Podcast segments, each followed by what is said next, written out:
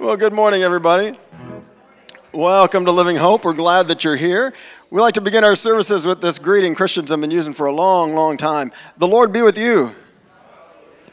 Thank you. Whether you're uh, here in the room or whether you're joining us online, we're glad that you've decided to worship with us today. And uh, yeah, today's theme is joy, as you will see from the songs and the scriptures and the readings and all the rest. Um, so uh, let, let's bow our heads and pray before we begin.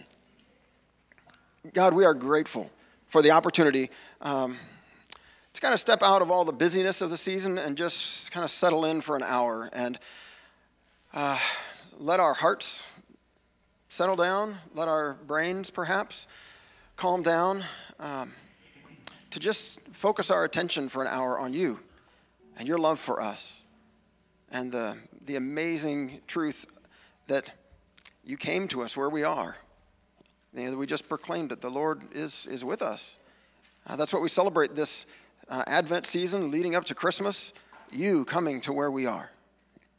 So today, God, we, um, we pray that whatever we've got going on in our hearts and minds today, whatever anxieties, whatever griefs, whatever fears, whatever joys, that, that all that we have in us today, God, that, God, we, we pray that uh, we can just kind of offer all of that to you that we can receive from you the grace, the help, the healing, the strength, the wisdom, all that we need, so that we can be prepared for this coming week and all the craziness it will bring.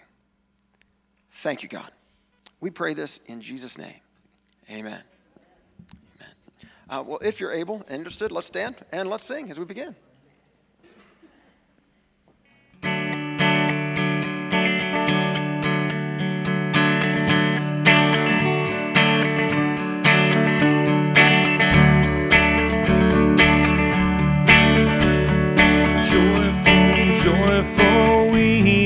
Adore thee, God of glory, Lord of love. Hearts unfold like flowers before thee, opening to the sun above. Melt the clouds of sin and sadness, drive the dark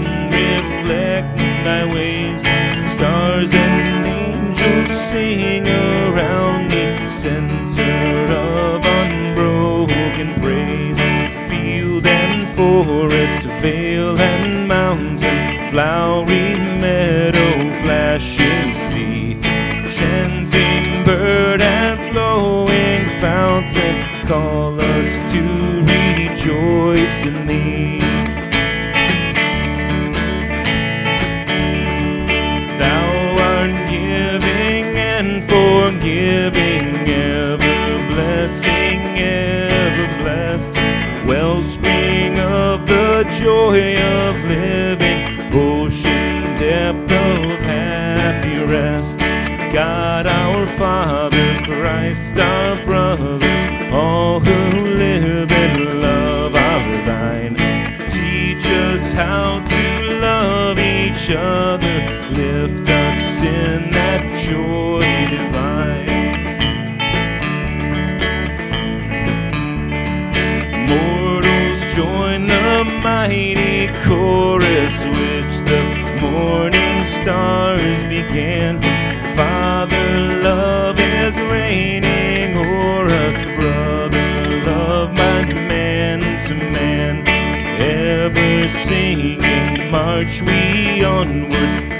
in the midst of strife.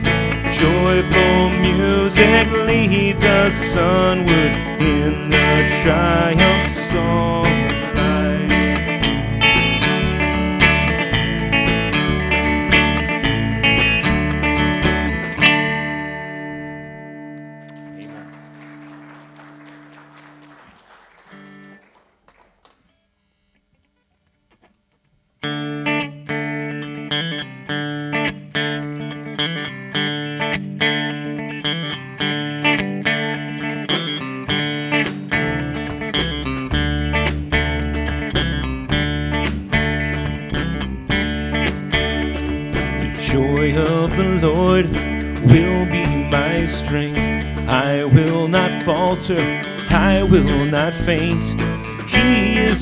shepherd, I am not afraid. The joy of the Lord is my strength. The joy of the Lord, the joy of the Lord, the joy of the Lord is my strength.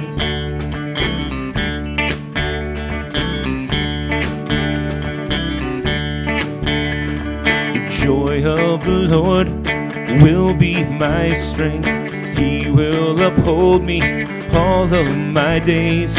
I am surrounded by mercy and grace. The joy of the Lord is my strength.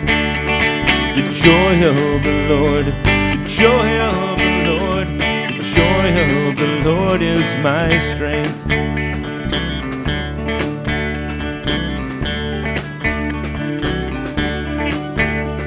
The joy of the Lord will be my strength. I will not waver, walking by faith. He who will be strong to deliver me safe. The joy of the Lord is my strength. The joy of the Lord, the joy of the Lord, the joy of the Lord is my strength. The joy of the Lord, the joy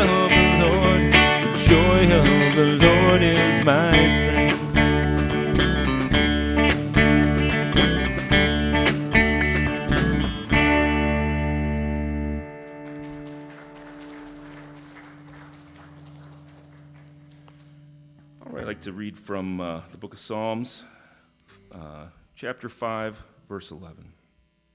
But let all who take refuge in you be glad. Let them ever sing for joy.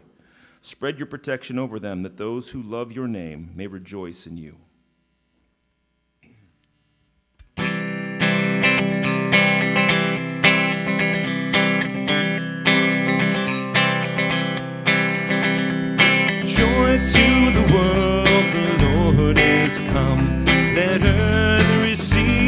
Her King. Let every heart prepare him room, and heaven and nature sing, and heaven and nature sing, and heaven and heaven and nature sing. Joy to the world, the Savior reigns. Let men their songs employ, while fields and floods, hills, and plains. Repeat the sounding joy, repeat the sounding joy, repeat, repeat the sounding joy. He rules the world with truth and grace and makes the nations prove the glories of his righteousness and wonders of his love and wonders and wonders of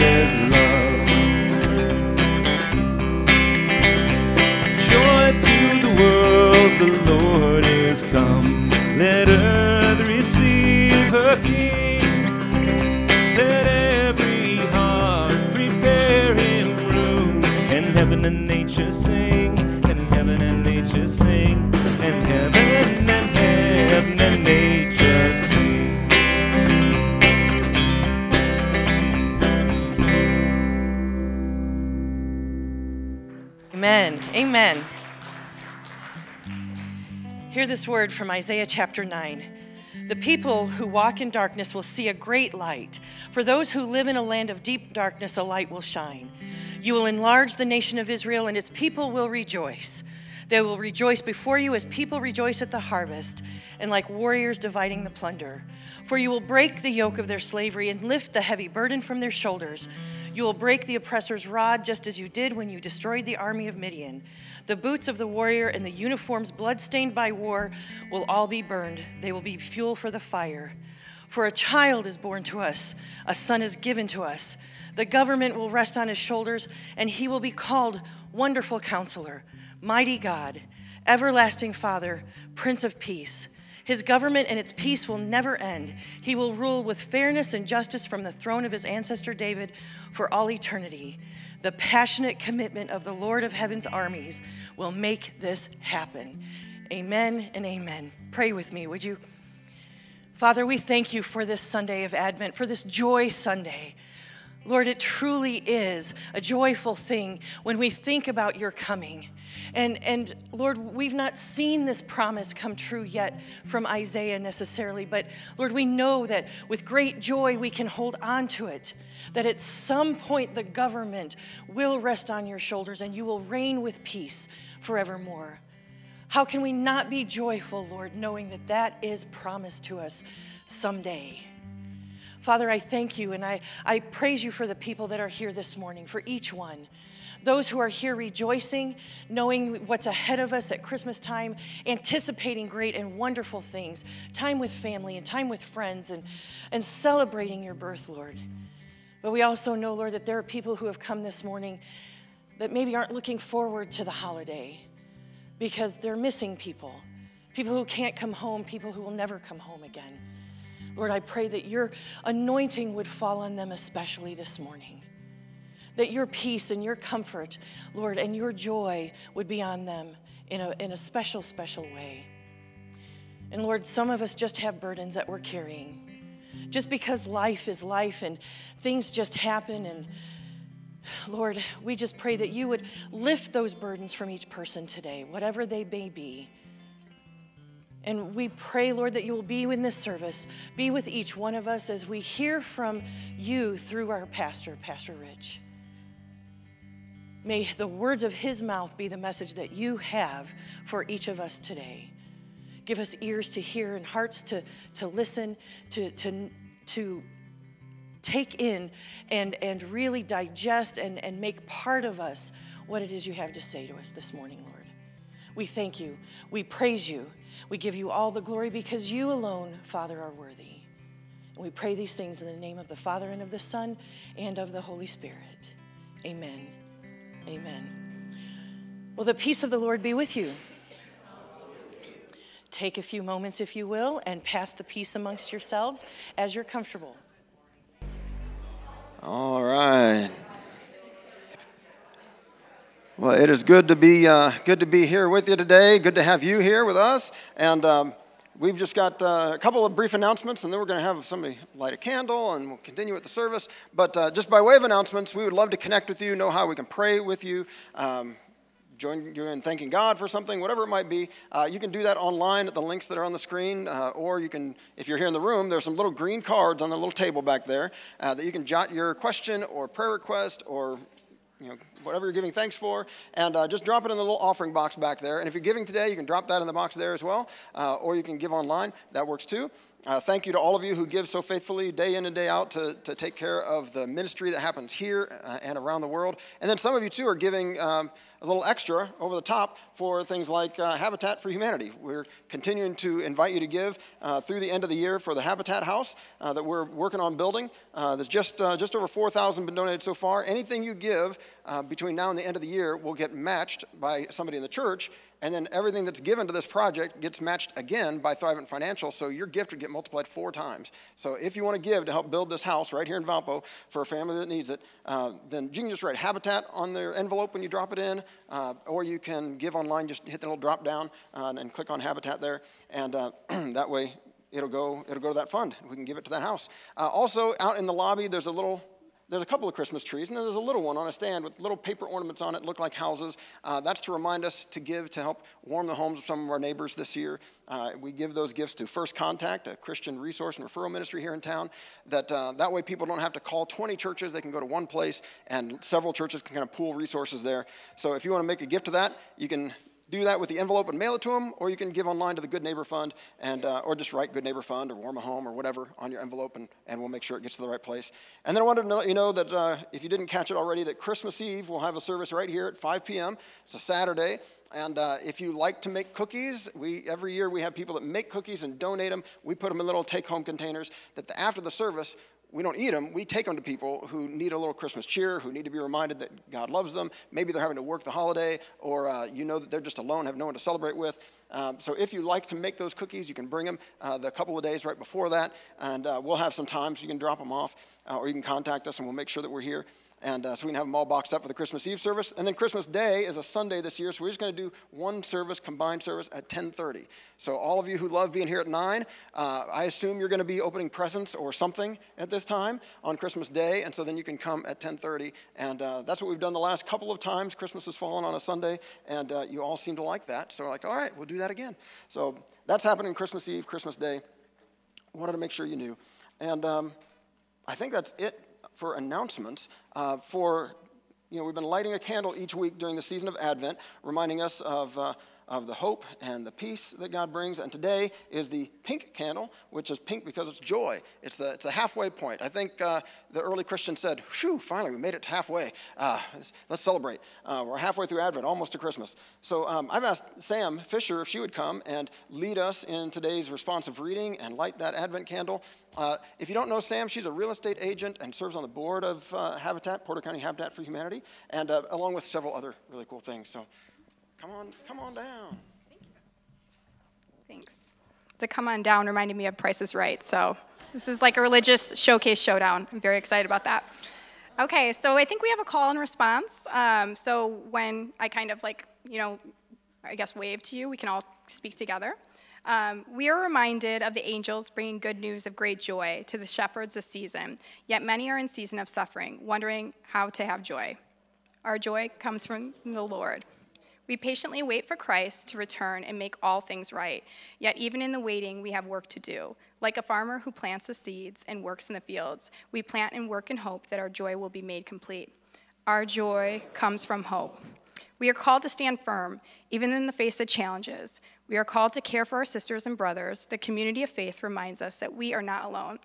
Our joy comes from community. We are called once again to live in the already not yet kingdom of God and to trust that Christ will return to make all things right. We will wait, we partner with the Holy Spirit in kingdom work now. Our joy comes from our hope in the Lord, from seeing his kingdom come on earth as it is in heaven, even now. We light the candle of joy today, not to ignore suffering, but to acknowledge that we are not forgotten, even as we lament, grieve, or mourn. The good news is that Christ came, Christ is with us, and Christ will come again. We have joy in knowing that. In a world that still awaits the return of Christ to make all things right, we still have joy because we know that Christ has come and Christ will come again. God of joy, in the midst of whatever we are going through, give us the reminder that you are with us. Help us find joy in the glimpses of your kingdom at work in our world even now, and the perseverance to hope for your return when our joy will be made complete. Amen. All right, and now I'll light the candle of joy. Okay.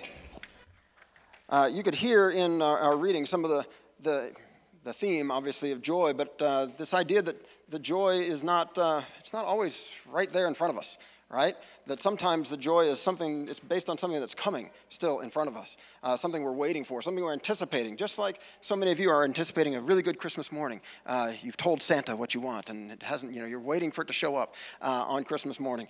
Uh, this uh, season of Advent is all about expectation and waiting and anticipating. Um, we're, we're kind of getting ready to celebrate the, the arrival of Jesus his first arrival, his first advent, and celebrating that on Christmas Day. But we also look forward to his return, to his coming again, to when all things are finally made right and our joy is made complete. Now, there are scriptures that, uh, that Christians around the world are looking at today, and we've got them there in your, uh, in your little handout bulletin thing. If you didn't get one of those, I see some more back there on the little table. Uh, feel free to grab one of those at some point. Uh, I think we'll have all of these on the screen as well. Uh, so, some, some of these scriptures are very easy to see the joy in them, like Psalm 146 that says, Blessed are those whose help is the God of Jacob, whose hope is in the Lord their God. He is the maker of heaven and earth, the sea, and everything in them. He remains faithful forever. He upholds the cause of the oppressed and gives food to the hungry. The Lord sets prisoners free. The Lord gives sight to the blind.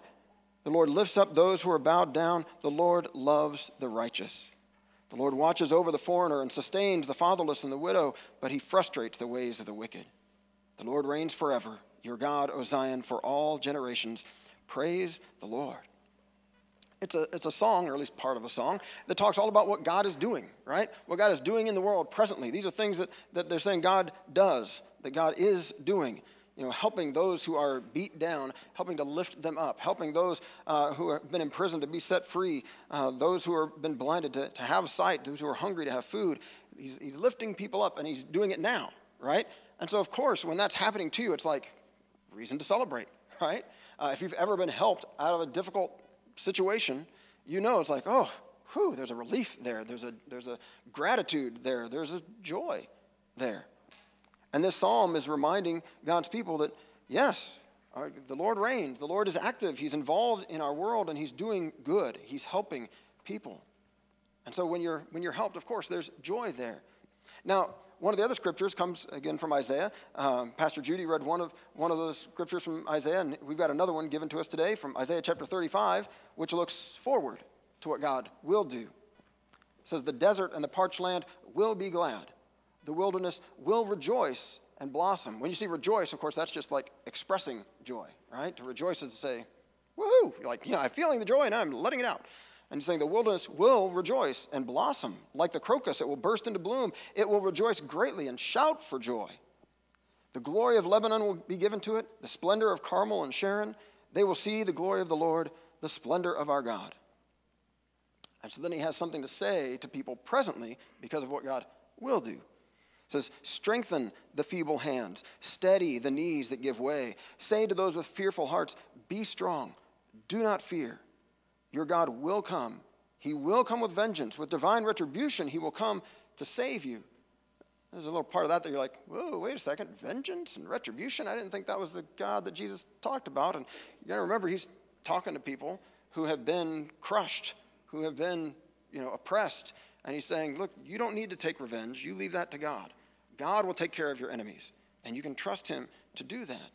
God will come. He will come to save you. And the, you know, the way they could conceive of how's God going to save me? Well, he's going to have to destroy my enemies. He's going to have to destroy the oppressors. He's going to have to get their you know, boot off of my neck if I'm going to be able to, to get up and to live. And he's saying, because we trust that God will come, then today we can encourage those around us who are feeling weak, who are feeling fearful. We can encourage them and say, hey, be strong. You know, this is not the end. um, God is on his way.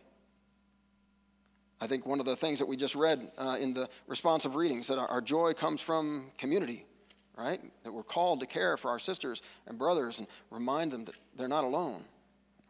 So, this is a, a picture of that here in this prophecy from Isaiah. And then he continues Then, when God does come to save us, then will the eyes of the blind be open and the ears of the deaf unstopped. Then will the lame leap like a deer and the mute tongue shout for joy. Water will gush forth in the wilderness and streams in the desert. The burning sand will become a pool, the thirsty ground, bubbling springs. In the haunts where jackals once lay, grass and reeds and papyrus will grow. He's talking to people who are seeing desert, who are seeing drought, and saying, Look, God is bringing blessing, okay? There's, there are better days ahead. It will get better. And this isn't just based on some empty optimism, right? This is based on a, a faithful God who has shown his faithfulness time and time again throughout their history and has promised to be faithful in the future. So we're saying, okay, God, you've been good to us in the past. We know you're going to be good to us in the future. So I'll be strong. I won't give up. I'll keep, my, I'll keep facing forward. I'll keep putting one foot in front of the other, one day at a time. I'll make it through. I'll trust that, yes, what I see around me is not what will be here forever. That one day there will be streams in the desert. One day there will be times of refreshing.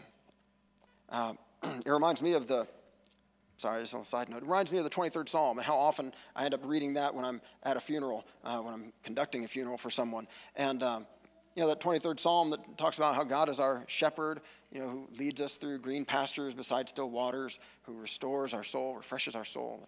Even if I walk through the valley of the shadow of death, I'll fear no evil, for you're with me. And, and I often think of that psalm. It says similar things to this one uh, in the idea that, like, right now I might be in this dark valley. Right now I might be in a, in a time of desert and wilderness. But you know what? God is leading me through this. He, he's going to re- return me at some point to those green pastures. He's, he, one day, there will be streams in this desert. And the, the deaf will hear, the lame will, will run, the, the mute will shout for joy. He continues, and a highway will be there. It will be called the way of holiness.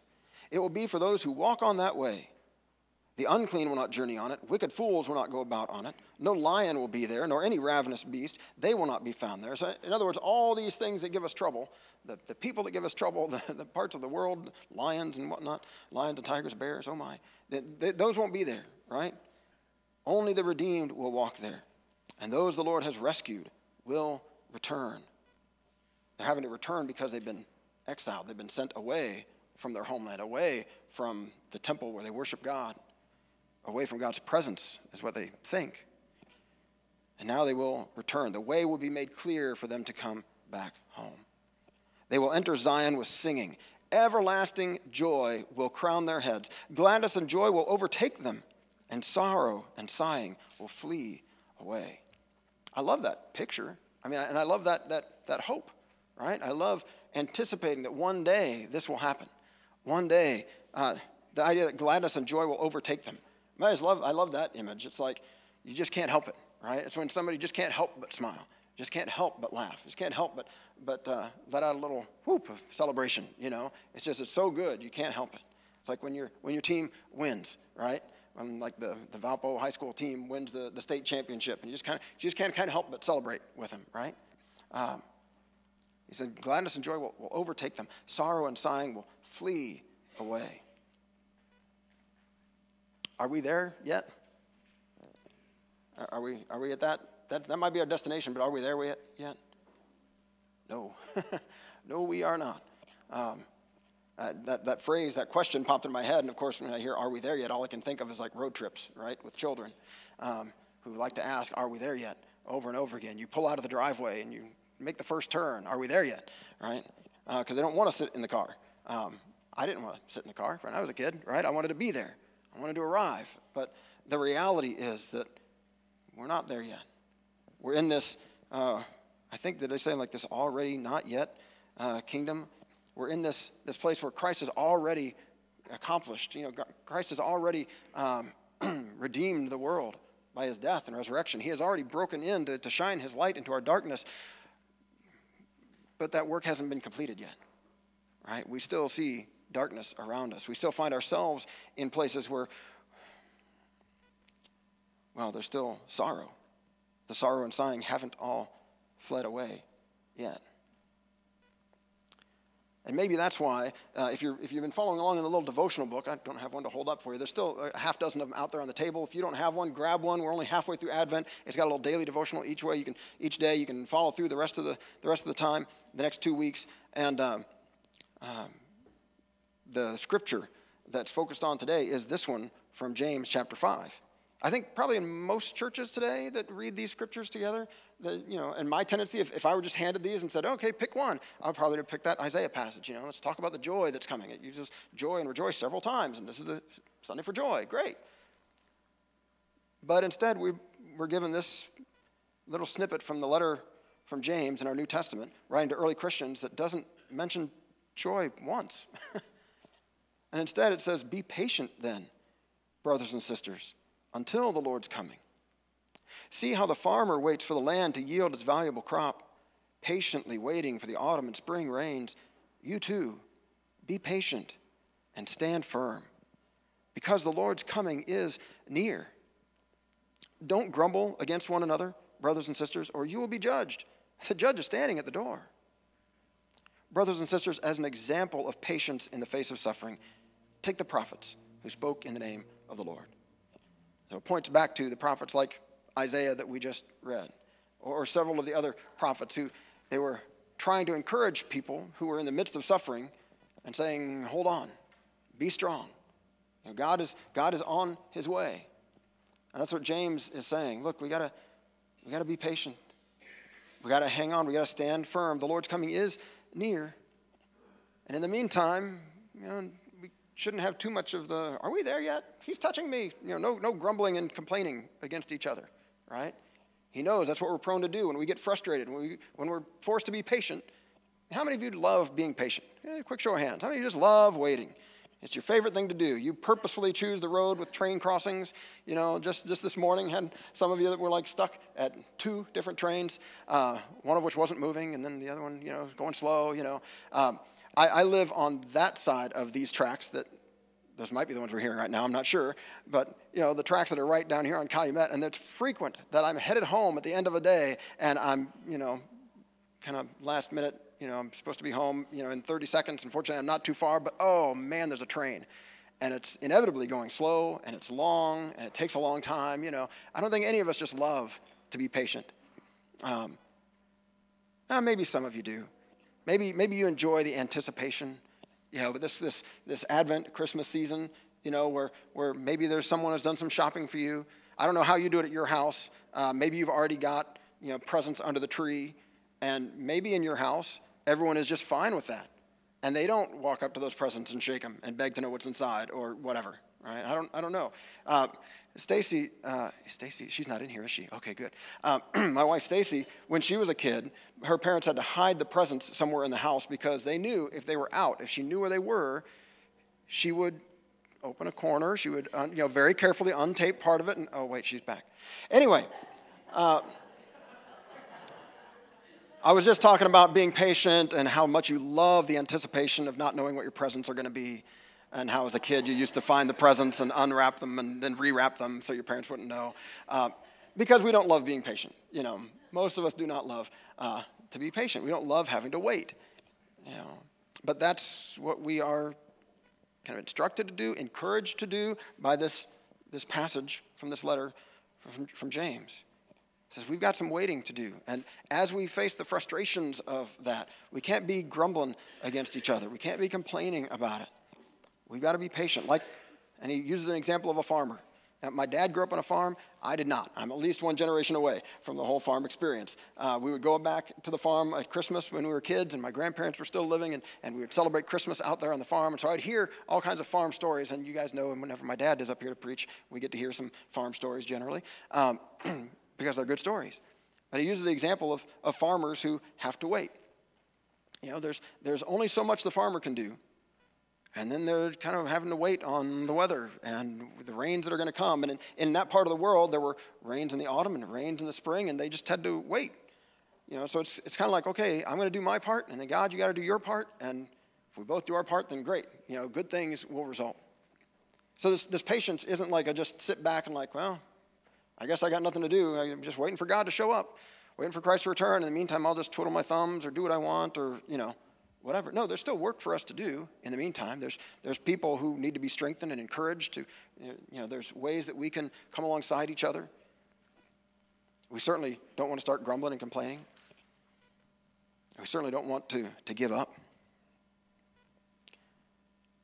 You know, just like the farmer doesn't just sit back and wait. No, the farmer prepares the soil. The, the, farmer, you know, gets the weeds out. The farmer and the rocks and all of that. The farmer plants seeds. The farmer, you know, takes care of, you know, the, the weeds and the, all the stuff you got to put on, you know, stuff to make sure it grows and it's healthy and all of that good stuff. Like there's there's work for the farmer to do, but then there's there's a limit to that, right?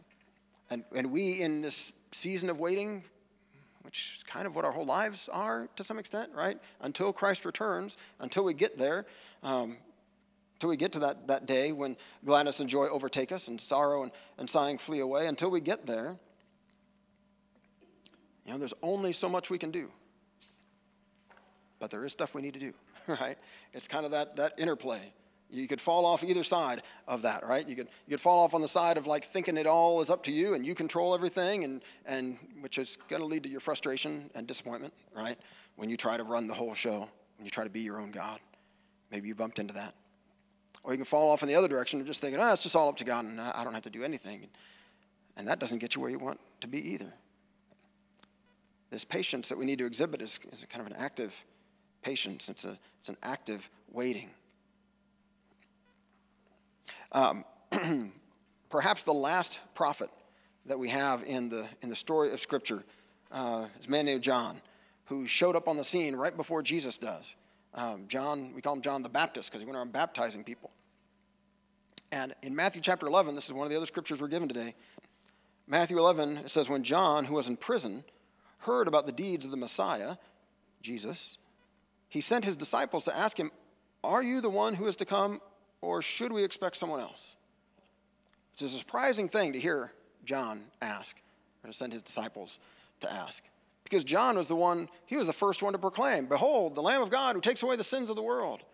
You know, John was the one who very early on recognized who Jesus was and, and pointed others to him and even sent his disciples to him. This is John who said, Look, I've, he's got to become greater. I've got to become less. Yes, I'm going to have fewer and fewer disciples. He's going to have more and more because he's the one that we've been waiting for. And now, from prison, and he's hearing about all that Jesus is doing, sends his disciples to ask, Are you the one who is to come, or should we expect someone else? He's in this season of waiting. It's like, Well, Jesus, I hear you, you're doing good things for people out there, but I'm in prison. uh, maybe there's a little bit of, uh, What about me? You know, you're the one who is to come. You're, you're supposed to be setting prisoners free, and here I, I'm, I'm still in prison. Are you the one who is to come, or should we expect someone else? Jesus replied, Go back and report to John what you hear and see.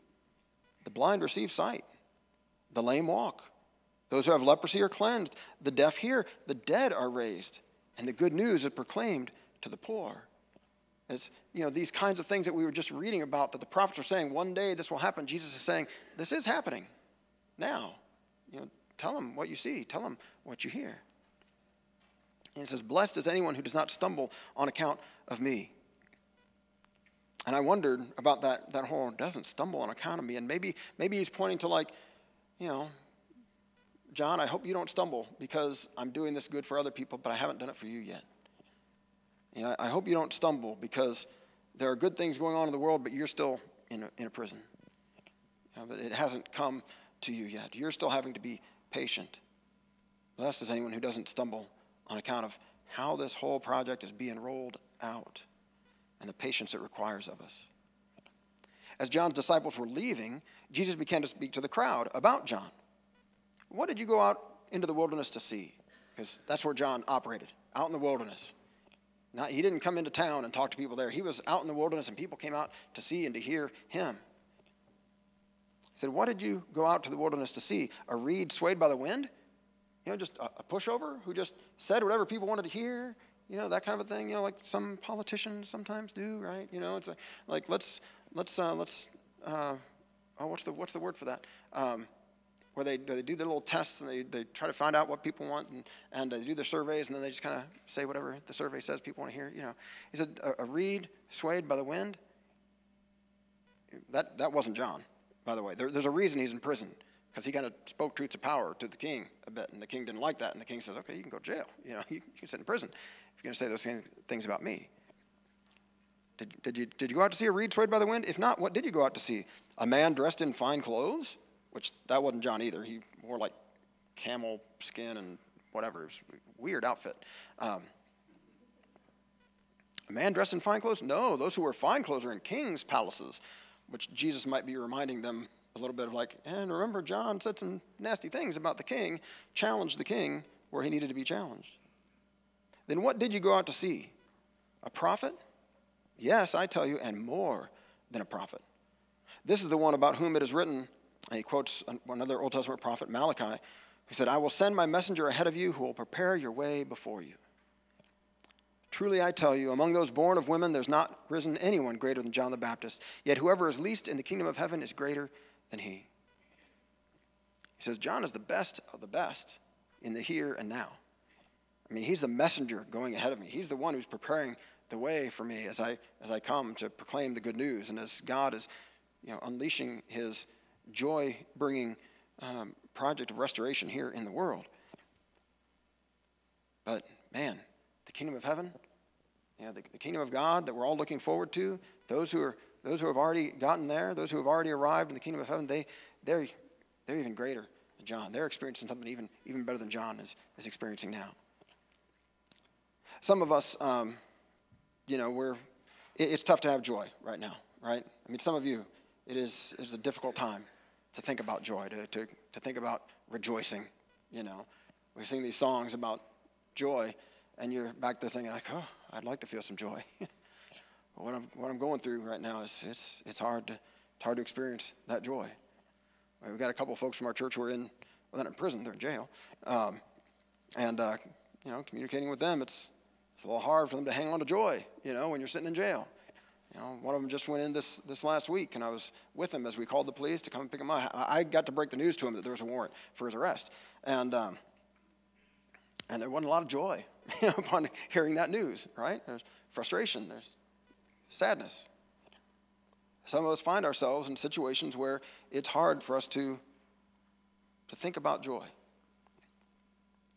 But that's where I'm, I look back at some of the things that Jesus said to the crowd there, um, asking, like, what, what were you looking for? What did you go out there to see? And thinking about where we put our focus, you know, and kind of the lens that we wear as we, as we, uh, as we look at life. Um,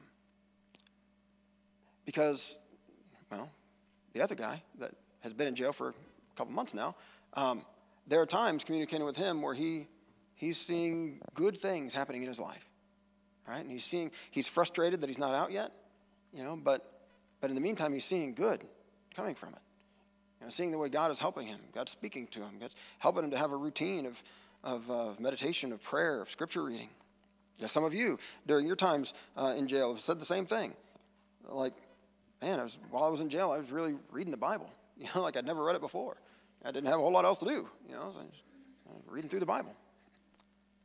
I got really grew closer to God during that time when you're going through difficulty, you know, we can, we can keep our focus on the dark clouds, and there's nothing wrong with acknowledging them. We should. We, the Christian life is not one of like, you know, pretending reality isn't real, right? Pretending that pain isn't real, pretending that grief isn't real, pretending that bad things aren't, aren't real. We, we acknowledge those, but then where's our focus? What are we looking for? How are we looking at the world? Do we look at the world and say, like, oh, this desert is all there'll ever be? This time of darkness is, is it? And I don't see God at work, so I guess He's not. Or do we look for the ways that God is at work? Do, do, we, do we look at the desert and anticipate, like the prophet, like, yeah, but one day, you know, I bet right there is where that river is going to flow. You know, that low spot right there is going to be filled with water one day. Um, do we look at the, the dark times in our lives and, and look for the ways that God might use those to, to strengthen us, to grow us? I mean, James talks about that earlier in his letter in chapter 1, where he, where he even tells them, Consider it pure joy, my brothers and sisters, when you face trials of many kinds, because you know that the testing of your faith develops perseverance, endurance. And, and you got to let that finish its work so that you can be mature and complete, not lacking anything. Sorry, I don't have that in the notes. That's just that's just a scripture I've had to turn to lots of times, and so it's in my head. Right? This is a theme for James. At those times of difficulty, when we find ourselves stuck, like perhaps like John, do we, do we focus on the good that God is doing in the world and, and look for ways that we can be a part of that? Or do we keep our focus on the ways that that hasn't, like that our prayers haven't been answered yet? The frustrations that we're still feeling. Yes, again, we're honest with God about those. We express those to God. There's numerous examples in the Psalms and throughout Scripture and Christian history of, of the rightness, the goodness of expressing your frustration or your, your anger or whatever it might be to God. But as we do that, as we turn to God with those things, we, we find that God is, you know, kind of sending something back. You know, it's like the like pulling up at the bank thing. They still have some of those, right? Banks where you hit like the little tubes and the, the thing, and you know, you, you send your thing out and something comes back to you, right? You send those prayers to God. I was like, yeah, he has he has something he sends back when we do that. When we when we open that communication, uh, it's not just us shouting into the sky. You know, we, we express those things to God, and God, God sends something back our way. God, God gives us peace. He gives us eyes to see the ways he, he is at work, the ways He is present in our lives.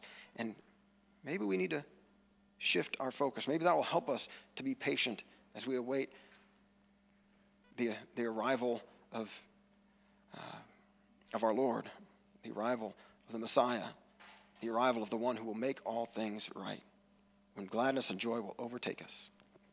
Uh, the last of the scriptures that we were given today is uh, from Luke chapter 1. It's, a, um, it's actually given as like, you could use either Psalm 146 or this, this song from, this is the Song of Mary. This is after Mary has, has heard the good news that she is uh, going to give birth to the Messiah. Actually, the song comes as she is uh, apparently already pregnant, and she goes to visit her cousin Elizabeth, who is pregnant with John the Baptist.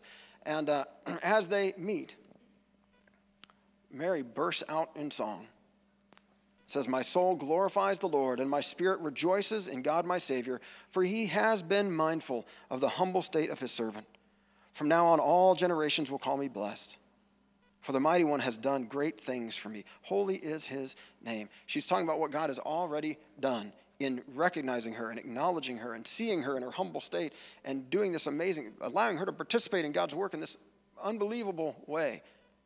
You know, to, to be the mother of the Savior, to carry him in her womb, to, to give birth to him, to raise him. It's like this is an amazing thing that she gets to be a part of. But then she doesn't just think of herself. She says, His mercy extends to those who fear him from generation to generation. He has performed mighty deeds with his arm. He has scattered those who are proud in their inmost thoughts. He has brought down rulers from their thrones, but has lifted up the humble. He has filled the hungry with good things, but has sent the rich away empty. He has helped his servant Israel, remembering to be merciful to Abraham and his descendants forever, just as he promised our ancestors. She's, she's able to see God at work in her own life, in their shared history together, which gives her joy. That's why her spirit rejoices, you know, in God, her Savior, she says. This, this song is an expression of joy that God is at work. And that's where we are in this Advent season as we are making our way toward Christmas in the midst of a world that sometimes seems chaotic, sometimes seems dark, uh, sometimes seems filled with all kinds of unspeakable evil. And we wonder, you know, where are you in the midst of this, God? We're reminded, no, God, God is present. God is at work. And when we can see that, you know, we can begin to have a little, little like foretaste of the, of the joy that's coming. You know, we can, we can live with joy even now. We can rejoice at those kind of those small, small wins, those small victories, those, those ways that God's love is, is, and God's grace is breaking into our here and now. We can rejoice we can be glad because God is present. God is at work, and He has promised one day that gladness and joy will overtake us. Yeah, I'm, I'm looking forward to that one. Uh, let's bow our heads and pray before we celebrate communion together. God, we are so grateful for your presence here among us, um, especially for those of us who are in the midst of circumstances where we are, we are having to be very patient and we're not loving it. God, I pray for, for all of my brothers and sisters who maybe they're gathered here in the room, maybe they're watching online, maybe they're going to catch up with this later uh, at some point, but they are right now in a circumstance where it, it is hard to see you and your presence in their lives. It's hard to see the ways you are at work. God, I pray that you'll give us eyes to see, that you'll give us ears to hear, that you'll help us to be uh, tuned in to what you are doing and for those of us, God, who maybe are sitting alongside uh, those folks, God, would you help us to, to be the, the community that they need, the family that they need, to be the encouragement that they need? Maybe we can help point out the ways that God is at work in their lives, the good that you are already uh, at work doing, God, and the good that you will bring. Thank you, God, that none of us have to walk this, this path, this life alone. You are with us. And you make your presence known to us through, uh, through your children, through our brothers and sisters. God, I don't know any of us that would be able to make it through this if we had to just do it uh, just, just on our own, just us. God, we depend on, on you and on the grace that you give us through our brothers and sisters. So, would you help us, God, uh, to live in such a way that, that we can be open with each other, that we can be honest about our needs, uh, about the places where joy is difficult. and God, can you help us to be honest about the joy that we experience? To, to truly celebrate the good that you're doing in our lives so, so that perhaps it can be an encouragement to those around us and they can share in our joy when joy seems kind of in short supply in their own lives right now. Thank you, God. Thank you that into our darkness you have shined your light. You have given us hope. You've given us peace. You've given us joy. We thank you that we have this sacrament of Holy Communion that we get to celebrate today. Joining together with Christians around the world and throughout time, we offer to you these gifts of bread and juice, remembering that on that night that you gathered with your disciples, you, you took bread and broke it and gave it to them and said, This is my body broken for you. Eat this in remembrance of me. you took the cup. You gave it to your disciples and said, Drink this. This is my blood poured out for you for the forgiveness of sins. This seals the new agreement, the new covenant between God and humanity. God, thank you. Thank you for the gift of your Son.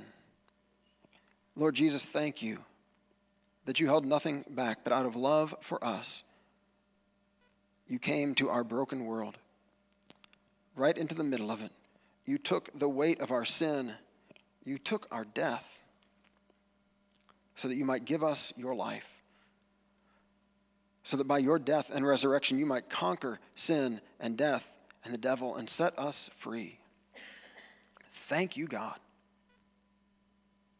Thank you for this amazing love, this amazing grace that you give to us today. We offer you ourselves, the mixed bag that each of us is, full of good and bad and ugly. God, we confess to you the ways that we have not loved you with our whole hearts, and not loved our neighbors as ourselves. We confess to you the ways that we have uh, allowed the darkness sometimes to define our lives. We've allowed our focus to be only on the negative. God, we admit that we've,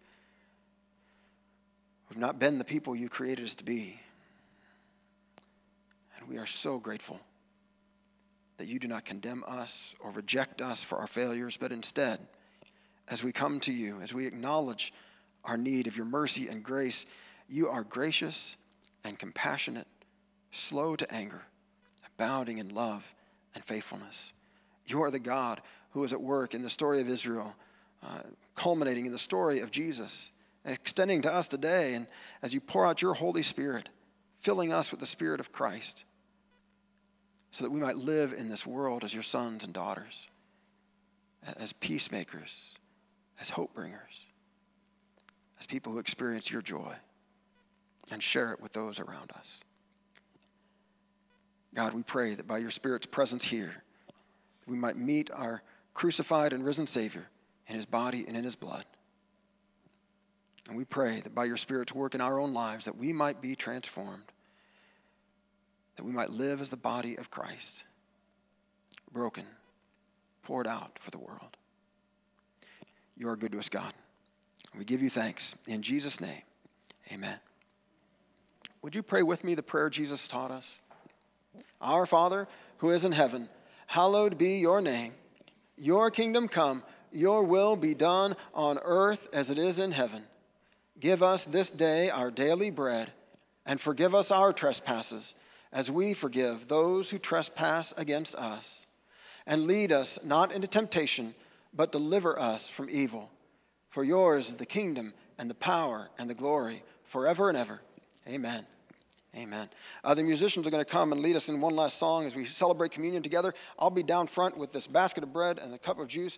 And uh, as we sing, you're invited to come forward, take bread from the basket, dip it in the juice, and eat it, and then return to your seats. We've got the regular little pieces of bread or some gluten free wafers, or we've got the little uh, individually packaged deals that you can take back to your seat if you'd like to do that. Uh, or I think we've got those on most of the tables. If, if you don't want to get so close to people uh, that, join the procession, uh, then you can, you can do that at your table as we sing. Uh, this is open to all of us who are saying yes to Jesus today. Don't have to be a part of this church or any church. Uh, in fact, today might be the first time that you've said yes to Jesus. Uh, you are invited to celebrate his love and his grace uh, in this sacrament of Holy Communion. So let's celebrate.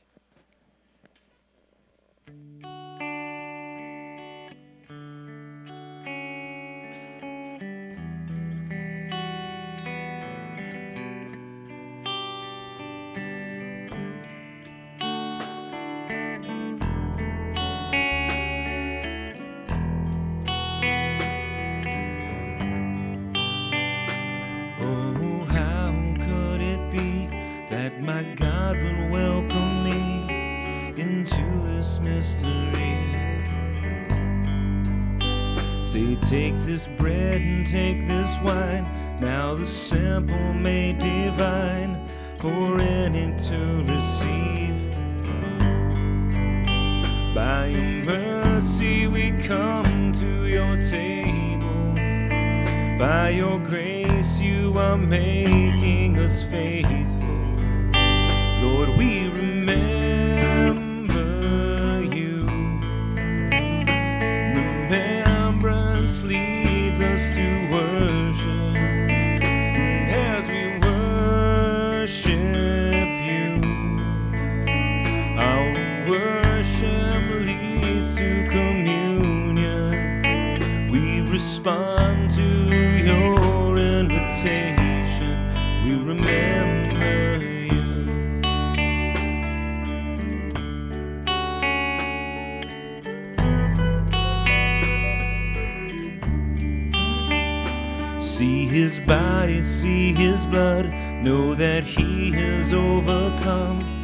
Every trial we will face.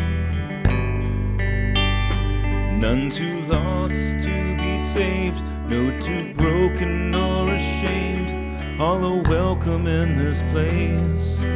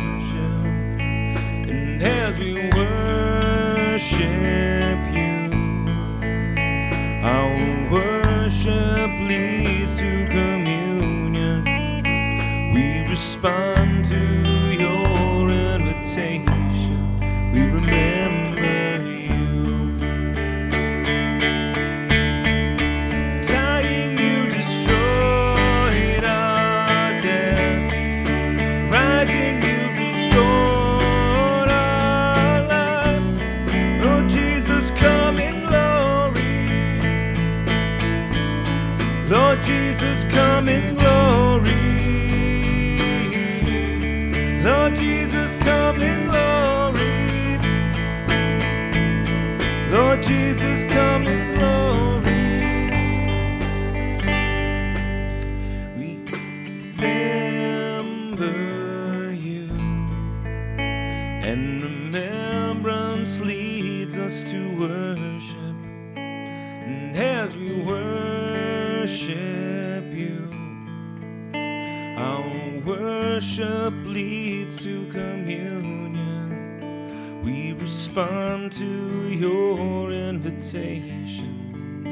We respond to your invitation. We respond to your